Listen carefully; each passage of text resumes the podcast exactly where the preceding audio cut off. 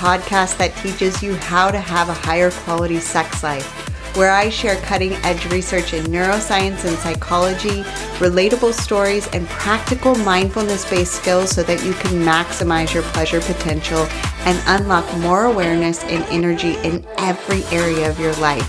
I am Master Life Coach and Mindfulness Expert Danielle Savory, and I am thrilled to be on this journey with you. Hello, everybody, and uh, welcome to this week's It's My Pleasure podcast. I am so excited about this week because this is the first of many interviews that I'm planning on doing on the podcast. And I just am super excited to share another voice with you in this conversation for It's My Pleasure podcast. My intention with this interview and really with all of them, but also the podcast in general, is to offer you a different perspective, is to offer you value, is to allow you to start expanding your mind in such a way that the pleasure potential doesn't seem so far fetched. No matter where you are with your relationship with your sexuality, you can begin to like look at it in a different way and question long held beliefs and um, thoughts and experiences about yourself, about your partner, and about sex in general.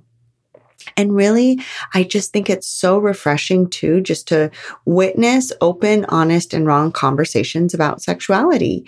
And my intent with all of this is not only for you to allow your mind to begin to question how you're approaching your sensuality and your sexuality and question why is it that pleasure isn't that important to me and what do I want to do or need to do with this information to continue to like tap in to that um, that potential within myself? But is also for you to of course have those kind of like ahas and thoughts within yourself, but maybe it gives you some permission to begin to have these conversations outside of your own head, whether it's with your partner, whether it's with some friends, just realizing that this stigma or the shame or this guilt or awkwardness or any of the taboo sort of thoughts or feelings that we have around sexuality really are only in our mind. They're not actually real. And the more that we begin to have open, real conversations about it with those close to us, the more that we can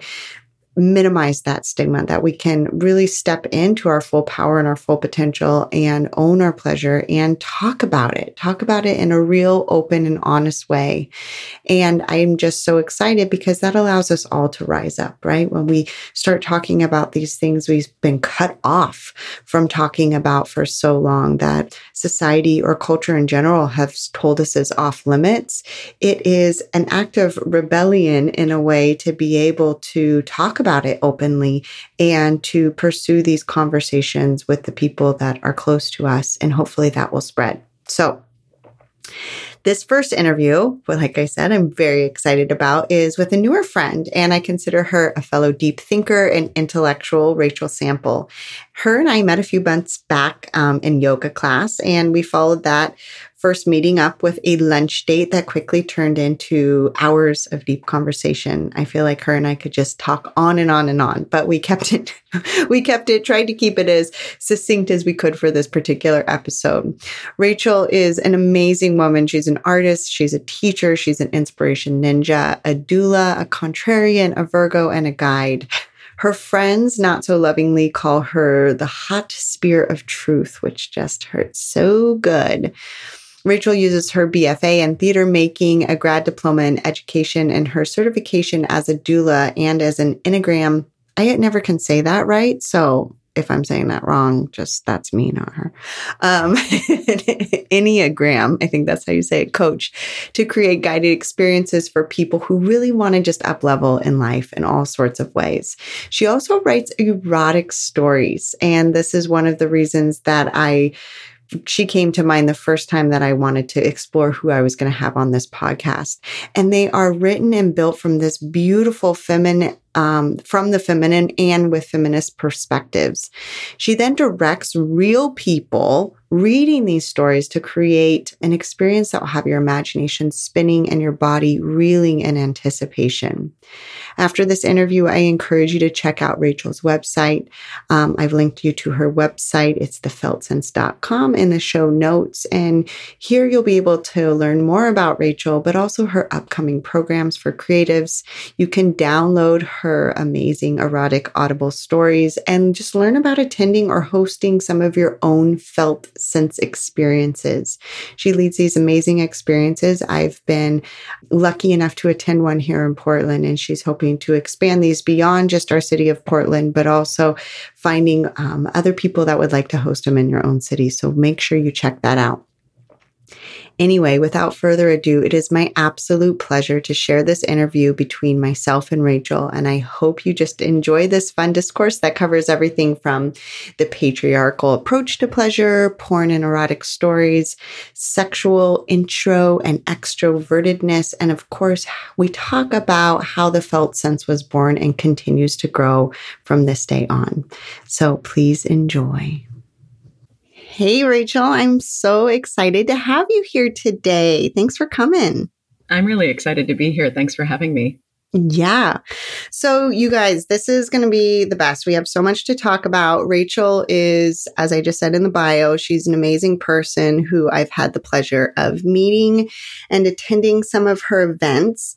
And I have some, you know, questions that I've even like pulled some of my audience that are specific to your writing. But before we even get into that, I'd love just to ask you, like, how did you begin to get into this line of work, not just like the writing, but these amazing circles that you are offering. Like, what was the inspiration behind that and how did that unfold for you? Sure. Yeah. I, um, the idea got sparked. Originally, I am an artist and an educator. And the idea got sparked actually on my way back from a lot of your Oregon listeners will know the race Hood to Coast. And I was in the car, and my teammates were all talking about how exhausted we were and how they were going to go out for a beer and go to a strip club. And, and I was like, oh, fun. And they were like, oh, you want to come? And I was like, well, yeah. And they were pretty surprised. I think a lot of men are pretty surprised when a woman is interested in going to a strip club, and especially a woman who is um, mm-hmm. dominantly heterosexual. And I was like, yeah, but where are the where are the strip clubs for women? And um, this started a conversation in which actually I got mansplained female sexuality, which was a delight, let me tell you. well, I'm sure we could have a whole episode on that one. we, we should actually. Um, and, but it sparked this idea in me that was about where are the places where women can experience a social, safe, and fun based experience with their own sensuality and sexuality that was for women who aren't necessarily sexual extroverts and aren't necessarily interested in sexual extremism. And that while, you know, Magic Mike and a good burlesque, burlesque show are really fun, there's not a lot of other kinds of spaces for women to have a place to explore the erotic that isn't also about trauma. And then the felt sense was born. And while I was dreaming and researching and thinking about this idea and our cultural bias that essentially we're so deeply embedded still in this very extremism idea of women's sexual sexuality that you're either a prude or a whore. And those are terrible words that I usually banish from my language. But that most women have this very shame based idea of their own sensual self. Then the felt sense essentially was a place to explore well, what would those places be like where a woman could step really comfortably through accessing her own sensual self, her own creative self, with the idea that it is joyful and freeing and non triggering. And that's how it all began. I love it. And you know, I mean, I've been to one of these circles and they're absolutely amazing and I think it's it's wonderful that you're bringing these you know, it's different levels too. But the thing that stood out to me about not only attending one, but what you just said is what was the exact word? You said like sexually not aggressive, but like extroverted in a way, or what was um Yeah, sexual extroversion. Yeah. Yeah. Say more about that. I think the most of the sex industry is based on the male gaze. I think this is not new for probably any of your listeners or really anyone. Um, but even more so than just the male gaze, it's the entirety of the male sexual experience. The drive to orgasm as the only and primary drive is a very American, like, we must have results uh, mm-hmm. way of viewing sensuality. Um, and in many cases, and I don't think this is all men, and not all my events have been for just women. I think that men are almost equally as excluded from tapping into their sexual selves. We're all very separated. However, because the industry itself is based on orgasm as results and visual stimulus as a as the primary driver, we forget that there are many other ways to be sensual and erotic that aren't visual. Mm-hmm.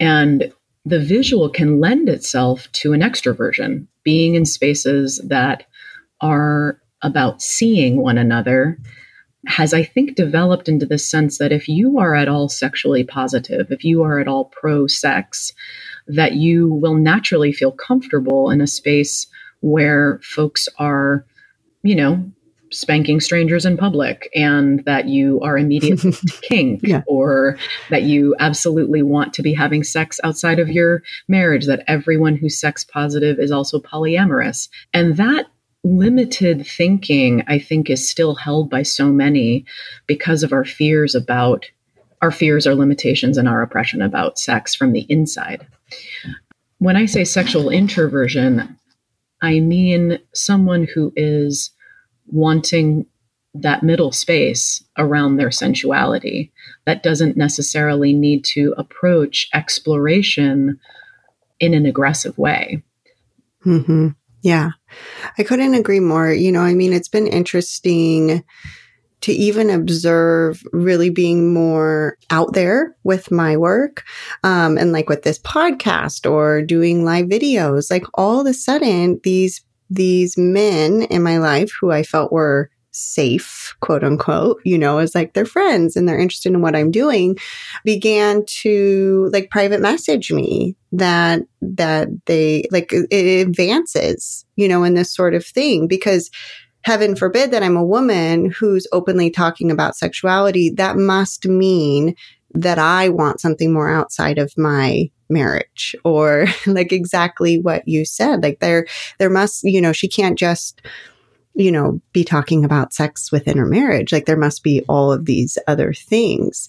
Have you experienced any of that as you've become out with you know with the felt sense or with your erotic writing or anything like that? Have you have you noticed that response at all from people that you know or your community making assumptions about what it means about your sexuality or this introverted versus extrovertedness? I certainly have experienced people viewing me differently. Let's be mm-hmm. very clear about that. It was about a year and change ago that I had the first Felt Sense event. And mm-hmm. I remember vividly, it was 80 people. I sent it out to my entire community. I was very explicit and overt with what I was doing that this was erotic writing, that this was an erotic experience. And I didn't get a negative response, but I certainly could sort of feel folks in my community looking at me differently, talking about me differently. I haven't experienced, oddly enough, advances in the way that I know other women in the erotic space do experience. And I also know that's just a matter of time. The experience of entitlement, the experience of um, honestly a misplaced sexual appetite and the entitlement around other people's bodies and attention that I think many folks, especially men, experience that they can kind of ask for whatever they want without even asking for permission, I think is pervasive in our culture. And so, my hope and dream with the felt sense is that not only will it allow women to access the place that they are their most sensual, their most alive, but that in turn will also empower them to have really good safe boundaries and be able to say no thank you even in their most loving relationships to all kinds of you know expectations and behaviors that they don't want. I think that communication is super important when it comes to how you experience your sexual self. And i think our world is pretty confused about sex. Yeah yeah. And I mean, it's even going back to what you just said, like this orgasm, you know, focus mentality and the men and all of that. Like I just did a whole podcast episode just on that, right? This orgasm or this goal oriented and not and it's and it's so interesting like you bring that up and then also the communication because um, some of the conversations i've had with my clients and even you know, just in my own personal relationship is like, it's okay. like, it's okay if that doesn't happen. That doesn't mean that we failed or it wasn't a good session or anything like that. Right. You know, but even that kind of communication that it's not, it's not like we're learning this stuff anywhere, right? You know, and like what you said, what we're exposed to, these visuals with pornography or anything like that, you would assume, like if you were an alien coming from a different planet, coming down and watching human sexuality by what we're been fed, you know, as far as cinematographic depiction of, of these relationships, that that's the goal that that is where we're supposed to get. And so I think it's wonderful that even you and I are having this discussion, but there's more of these discussions happening that it doesn't have to be like that. And it, and it makes sense from a biological point of view why we would think that is the end goal. But when we're really talking about like, you know, when you're saying women being able to just access themselves, becoming more alive in that empowered place that there may be an end result of orgasm and there may not be, and that's okay. And even being able to communicate that with your partner or with the world. yeah, for sure. And I also think, I mean, back to your point about being sort of, you know, solicited and people assuming that you want something outside your marriage is again this extremism of, well, if there's a woman who's willing to talk about sex, then she's clearly polyamorous, into kink, is having sex with strangers. Like she's she's all she's in this bucket of all the things and more. And I automatically get access to that because she's clearly also open to solicitation and all of those things. And if aliens came yeah. down to look at the way we're having relationships, what they would see is it's basically, you know, when you get on a plane and there's the little pamphlet of like what to do in, emer- in an emergency. yeah. And, yeah. and like the pamphlet is these like cartoon people and they're very calm. And then it's like what people actually do in an emergency is like insanely different than that. and yeah. so if you look at a lot of you know, visual cinematic pornography. And there are some really wonderful exceptions to this. There are some wonderful yes, female. Yes, filmmakers. especially now. Yeah. yeah. But you would see that there's the art we make about sex, and then there's the actual sex we're having. And those are wildly different from one another. Where I think we get into a really deep and systemic issue with our sexuality isn't just that I think there is the goal orientedness of it but it's a much deeper conversation about permission to be our full sexual being. I mean, I can't tell you, and you know this, you have kiddos yourself, that I've had a few women in my uh, community. You know, my community is full of these amazing, incredible, creative, talented women and men. And I've had several of them tell me that they they will come to the events eventually, but they feel a little skittish about it because they're a mom. And that I also, so it's not only just being partnered, but there's a layer of mom that means that once I became a mom, I shut off my sensual and sexual self. And why do we think that as a society? Because we have shame about our sexual selves. And so you can't be a good mother while also being a lover and a wife in the way that is a sexual wife. You all of a sudden get boxed into this extremely, you know, genital less place. um, yeah. Yeah. That isn't a reality for most women. And if you have a great community around you that allow you to express that, if you have a great partner that allows you to express that, there's this beautiful blossoming of personhood that comes through every stage of life. But if you work and operate and live inside a community that can't see you fully and can't see you as a whole person, you actually take on the boxing of yourself in internally and you begin to share less and you begin to isolate. And I think a lot of women do this and i think especially a lot of moms do this is they begin to sort of quarantine their sexuality into this place because the world has told them that it's dangerous yeah I couldn't agree more. I mean, it's so many conversations. I mean, in my community, most of the women are moms, right?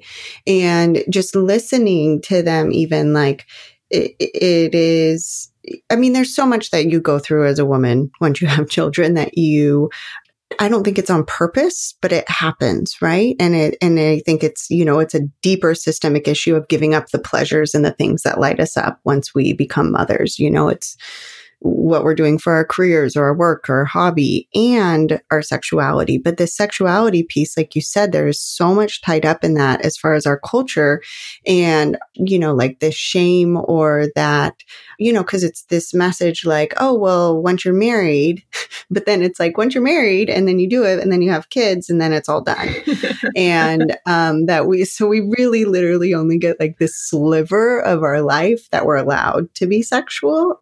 And I do think it's the community that we're around that can give us these message, but then it's like whether or not you know, we'll take some time for this system because it's been so many generations of this, but you know, for any woman listening and the women that are coming into this, it's like, okay, this has happened, right? Like we have these beliefs, but it's our responsibility and not just responsibility. It's our, our, it's our pleasure. Like it's our, option that we have, an opportunity. That's the word I was looking for. The opportunity that we have, right? Then to investigate these deep held beliefs. Like, why is it that I feel that because now I'm a mother, I'm less of a whole person or the sexual sexuality is not a part of me anymore. Like that got turned off. Well, somehow. Oh, I, I totally agree with you. And I think that the the interesting paradox inside motherhood is and I there's a whole string of expectation that's really wedded with oppression of women and women's bodies that go our whole lives. And that sliver you speak of is the expectation is that a woman is allowed to be sexual right within that marriage confines, but until she has children, and only even to have children, right? Like there isn't yeah, sex totally. for pleasure in so many like sort of oppressive paradigms around what centers around women. And I think for many women who are discovering how mistreated even if they have never had sexual trauma or big T trauma around their sexual life, that internally and externally, our societies mistreat women sexually. And I don't just mean objectification, although that is part of it. I mean that we don't have ritual, we don't have lineage, we don't have education for women about what their sensuality and their sexuality is, means, its power, how to own it, how to build boundary around it, how to engage with the rest of the world with it from a place of mm-hmm. A, I mean, everything from genuine, just sexual health, i.e., taking care of your vagina and vulva and all of your lady parts.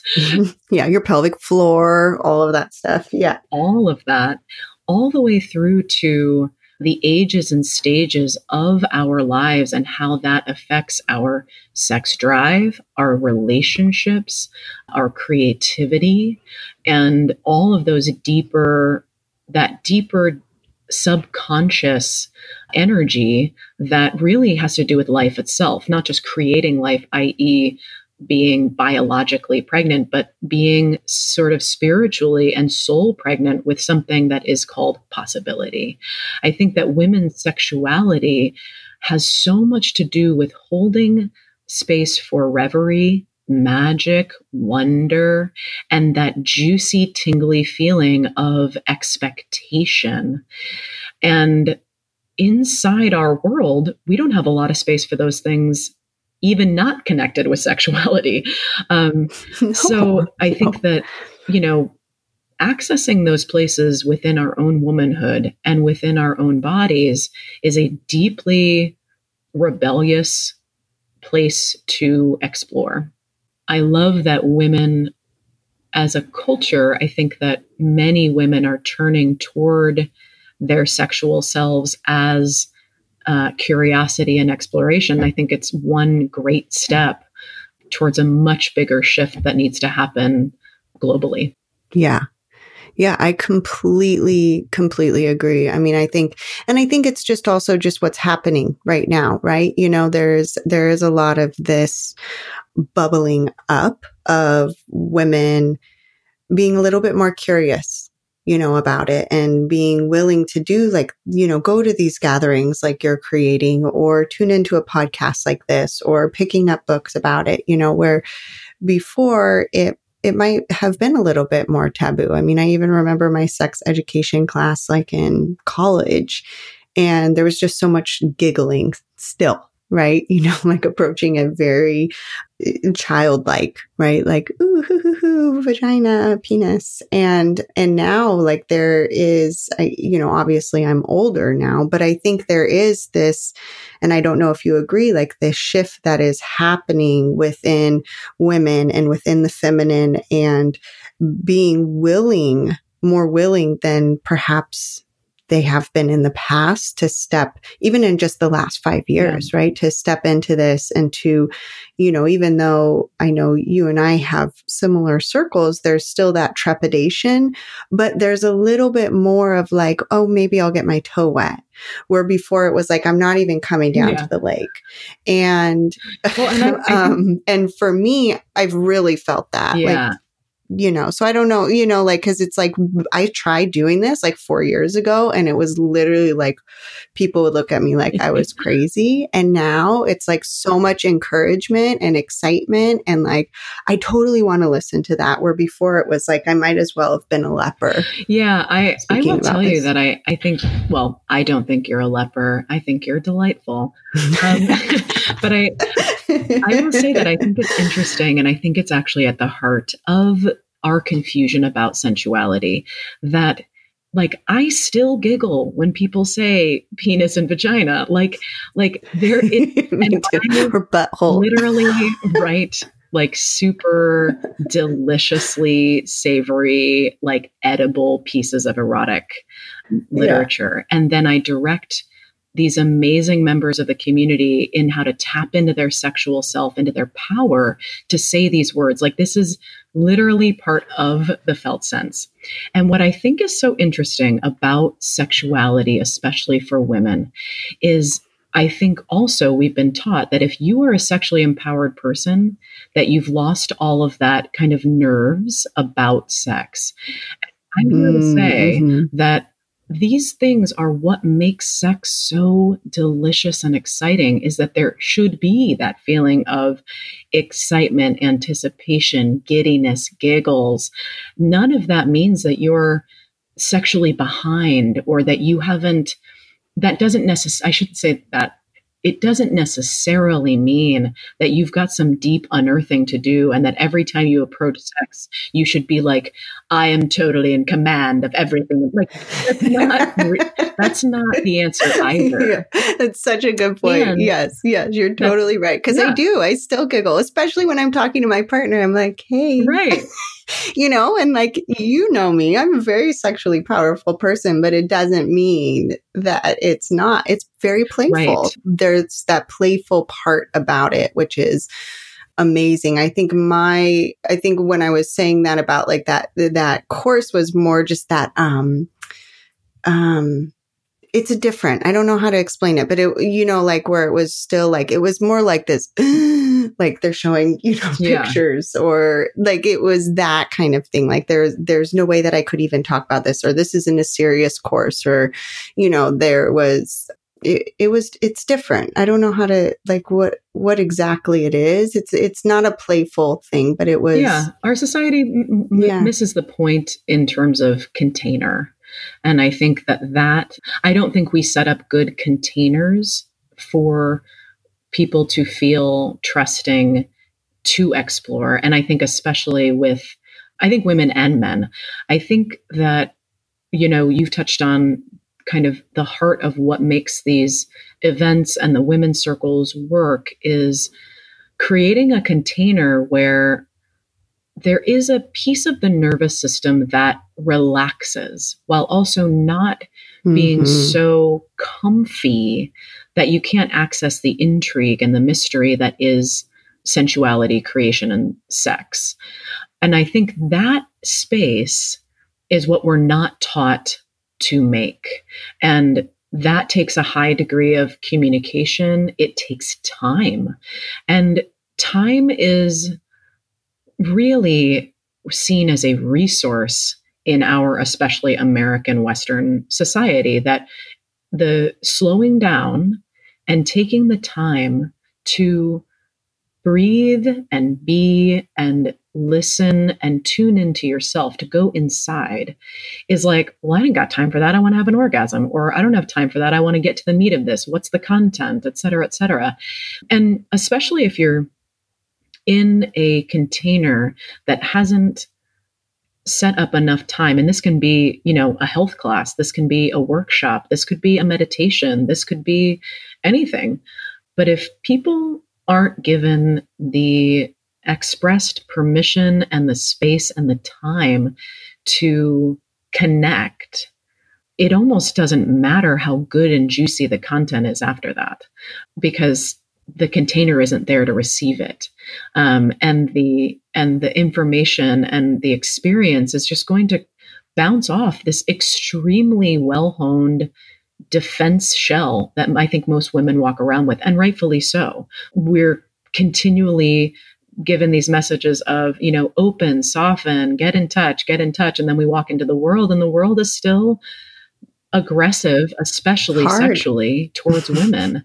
And, you know, there has to mm-hmm. be an mm-hmm. equal measure of education and change happening within our societies at large about safe places and safety that can allow for all of this juicy in touchness to breathe and be fulfilled. And at the moment, most people are kind of ping ponging between, you know, going to like going to work, all these activities that are very cerebral. They're very, they're very left brain and they're um, somewhat aggressive the expectation of producing all the time and then women and, and men both want to drop into this really soft sensual place and there's a transition period to do that in a way that is honors who we are that genuinely creates authentic connection that allows for that safety to be there which then begins the wellspring of mystery and delight and joy. Um, so that's i think one of the one of my main focuses in the live events and in a piece of the product i'm developing for folks to be able to do these circles in their own homes and um, with their own female communities. Um, so you don't have to, you know, be in Portland to come to a mm-hmm. erotic writing circle, or you don't have to be here for the felt sense circles in person. That you can do this with your people in, you know, Omaha, Nebraska, or wherever you live. So that's that's something I'm focusing a lot on as I move forward, um, trying to bring this into the world more. Yeah, I love it. And I think it is so important. I mean, whether it's in a group or even in your home, and it's exactly what you're talking about and what I work with my clients one on one with is right. It's like creating not just the external environment, but the internal context and within yourself, right? Within your mind, within your body, so that you're relaxed enough. But then there is that little, you know, like when we talk about like the nervous system, right? That parasympathetic and sympathetic, it's like with sex, it's such this delicious like balance that's different than anywhere else because we have to at first get into that, that calm place, but not like so we're uh, ready to fall asleep or we're so relaxed. It's still there's that bit of tantalizing or excitement or that nervous bit that is going to then bring you into arousal, right? And, but it's, it is, it's important about the environment. And I think that's what a lot of women struggle with is that immediate, whether you're out in the world or you're listening to erotic fiction or your husband has like takes an advance, like it makes an advance on you. sounds so technical. Like grabs your, grabs your ass while you're washing dishes, right? Like it's this, like we're not in this internal environment to even allow pleasure to enter right? So it's like you have to create the space, or you get to create the space, I should say, to settle into your body, to settle into your space, to settle into this place where pleasure can enter. So you have a chance to send out an invitation for that delicious, juicy, sensual stuff to come in. Because if it's not, Absolutely. it's just walls, it's just blocks, and it's nothing we're doing on purpose. Yeah. It's just the way the we're wired and the way that the world is. Yeah, and I I think this also goes back to that same the conversation about communication. And I don't mean when I say communication like I am the first person to yawn my way through every single aspect of every single encounter should be talked about in advance unless that you find yeah. that sexy like there is an element of you know surprise and that that can be very mm-hmm. sexy but this is at the heart of that communication is i don't think that i think many partners assume that what they find erotic their partner finds yes. erotic and like love languages our eroticism is highly individual. And that can mean anything from the pressure of touch to is someone into surprise? Does someone need an invitation? How long should foreplay or could foreplay last? Um, what kinds of touching can happen? And it's all that can feel very technical, but I mean on a much deeper level, do you understand what turns your partner on? And when you are in relation to your partner, can you get with their preference as well as your own?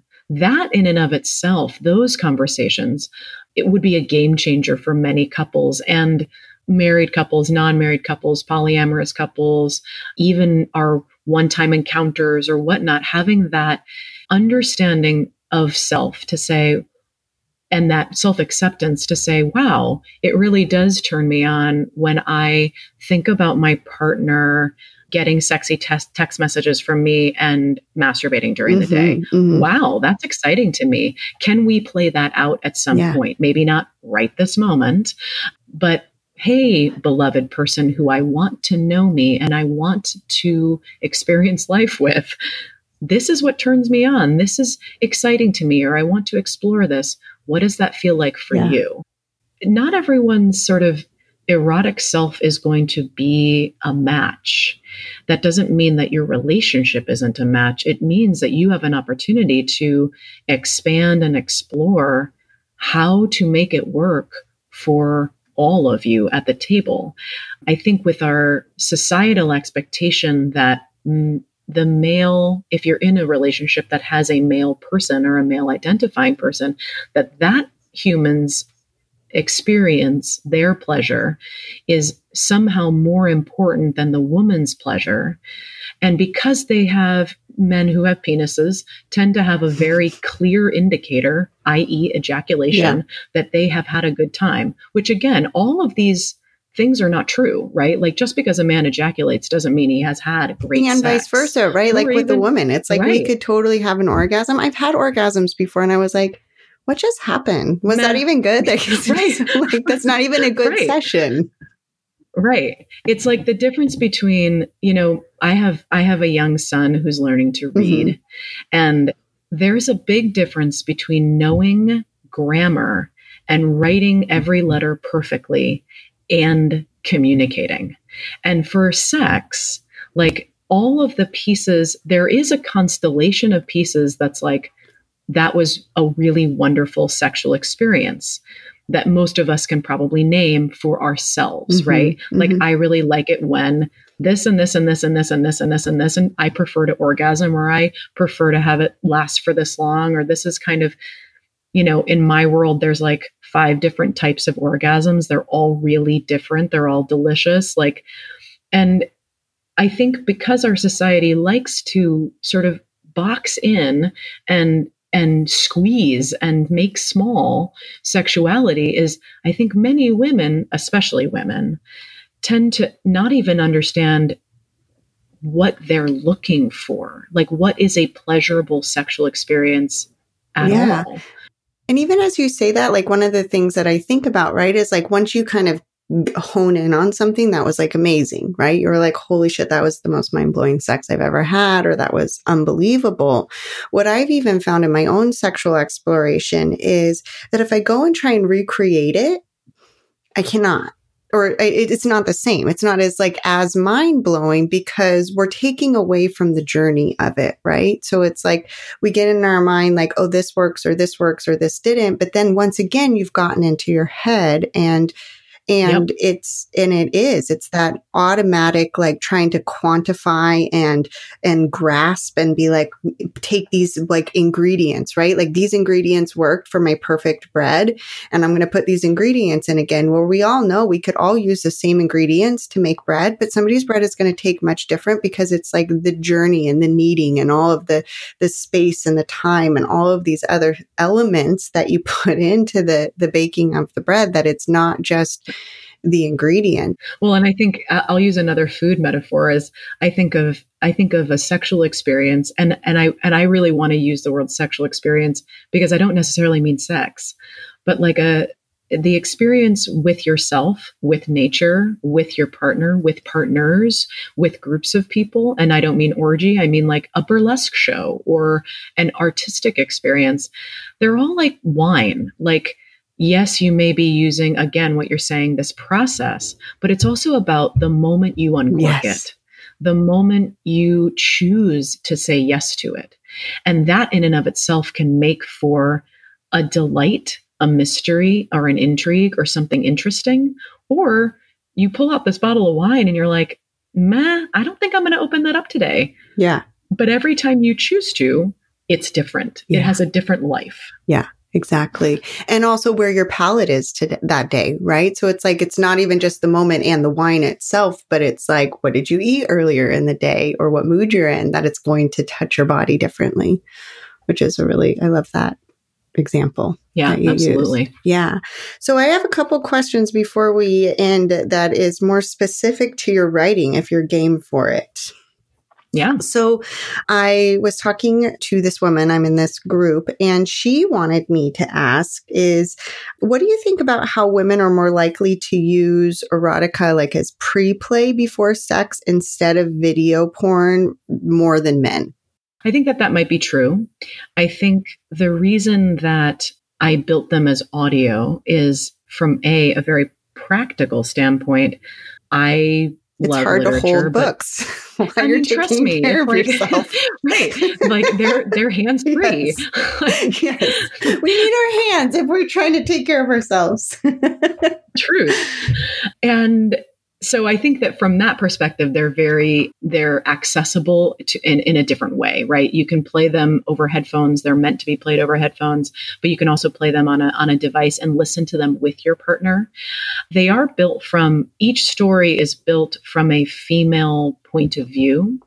That's very specific to where I think the access is for women is they want something or a lot of women I know want something that really is made for them and isn't necessarily some of the stories are are stories with men in them. Some of the stories are stories with women in them. Some of the stories have more than one person in them. So they're they're being built from a perspective that everyone has different turn-ons.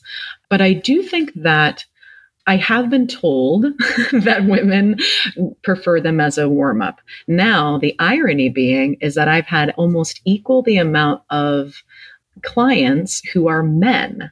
And I haven't yet asked them exactly how they're using them. And honestly, you use the stories however you want to use the stories. Yeah. They're really there for your pleasure. I mean, even if you're just listening to them from a, a literary or an intellectual pursuit, they're not necessarily they don't have to be sexualized in that way even though they are incredibly overtly sexual. For some women i've heard that they're very relaxing and that almost like you would listen to a meditation or a yoga nidra to go to sleep. Some women have found them to be so relaxing that they it puts them in a very warm place to essentially go to sleep which I find also very interesting. So, yeah, I think it all depends on the woman. Yeah. I think it all depends on the person. And I think it all depends on kind of what your what you want to do with the story that day. Totally. And I mean, even thinking about myself, it's like one of the things that I love about books in general, right? Like, not necessarily erotic fiction, is that place you get to go in your mind, right? Where it is creating imagination and you can picture yourself there where even if I have found porn that I believe to be tasteful, let's say for me, or um, well, porn let me, that I let me just interject that yeah. I don't necessarily want porn to be tasteful. I want it to be ethical. Yes, yeah, yeah. That's what I meant. That's what I meant by tasteful. I'll take the ethical, non-tasteful porn any day. yes, yes, yes. That's what I. That's what I mean. Like the, um, that was the wrong word. So thank you for that. Yes. Um, and for me, you know, I, I can be part of the story, right? You know, and when I'm watching something, you know, like even as a kid, I remember reading, you know, just being lost in a book and like feeling like I was immersed and I was being the character where watching a movie and seeing somebody else playing this role, it's, it's harder for me to like go along the journey with them. Right. Yeah, and that's why the, the stories are built in exactly that yeah. fashion. They're built to be immersive. They're built from a second person point of view. They're built to go on a journey as the character and not necessarily watching or interacting with the character as other or as the the narrator as other right. um, that is at the moment very it pulls it draws the listener in in a way that lets the scene paint in your imagination in a very specific way. Now who knows? In a year i might be we might be working on a couple different types of stories and some of them might be in first person or third person or you know have a visual aspect. I think that the i think that the core of the stories is that they are immersive in nature that they are longer form. The shortest one at the moment is about 19 minutes and that they're from a deeply feminine perspective on sexuality and sensuality that there is enough background and story to um, get into the more tantalizing or anticipatory aspects to the sex. So I think there's a lot to explore there, and I'm very excited yeah. to do it with you, with other people in the community. Um, I can't wait. I'm like already like tingling in my whole body. Yay! Yeah. yeah asking questions of like what turns people on, and not just their genitals, yeah, but their whole person. What what flames creativity, what flames communication, what flames sensuality, what mm-hmm. flames sex. And that's where the stories get born out of. And I'm very excited to go into residency over the next couple months and um, and be writing some more. Um, and in addition to that, I'm I'm I don't know if I've actually even told you this, but I'm running a small women's uh, six week class mm. that's all about what is sensuality, purpose, and creativity. And that is going to be kicking off in April, and I'll probably start another one in the summer. Yay. Is um, it going to be in person or online? It's going to be both in person and online. So, could people that don't live here be able to take this class? Yes. Okay, good. Yes. Yes. So we'll de- definitely make sure that you guys check out the show notes on this. There's going to be all the ways that you can connect with Rachel and all of the delicious offerings that she has for the world. And, you know, I wanted to ask you one more question to kind of sum up this. So, how do you think the world, and we've talked on it a little bit, but how do you think the world would change if more women embrace their sexuality and prioritize their pleasure? Oh, that's a great question. Um, well, I think the world would change pretty dramatically if more women were were given permission internally and externally and structurally in our world to claim their worth. And I think their sexuality and their pleasure would be a priority among many which are all tied to their worth and their purpose and their right to be on this planet. And not even their right to be here, but the exuberance about each individual person and what they have to offer. I think there mm-hmm. that women's sensuality and sexuality are one of the many pieces of womanhood in particular and personhood that we oppress and shame. And I think mm-hmm. when women sit more powerfully inside those places, I think, and I've seen and I have felt, women tap into their purpose, which means that they are able to do more, be better role models, be better citizens, and honestly just be happier and more fulfilled yeah.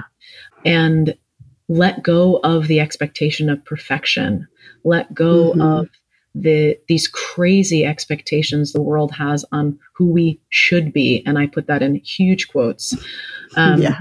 and more and more people women and men would have permission to be who they are to have self-acceptance for who they are. And from that place we have more compassion. We love each other more. We love ourselves more. And there's more peace and fulfillment in general yeah. I love it. Yes, I agree with all of that. Yes, let's get let's make that happen. Yeah, let's make that happen. Oh, sorry. well, it starts with this podcast, and it starts with all the things you know that you're doing and we're doing, and collaboration, and just more and more women and talking about this. You know, I think that's a huge part, right? Yeah, for sure. Thank you so much for having me. Oh my gosh, it's been my pleasure, and um I mean, just real quick, just tell people how they can get in contact with you. And I will also link everything in the notes. But how can people get in contact with you right now? Yeah, my uh, my website is www.thefeltsense.com and you can get a hold of me through that site. My email is there, my scheduler is there, the next events will be there. You can access the published stories there and just keep up to date with what's going on. I do have a somewhat sporadic newsletter that you can sign up for and just keep tabs on what's coming next. Next for the mm-hmm. Felt Sense will be a series of Enneagram workshops, this six week course in sensuality, creativity, and purpose. I will have more erotic storytelling events coming up soon, and there's lots of other goodies on the way. Yay. And what about on social media? I am on Instagram at the Felt Sense.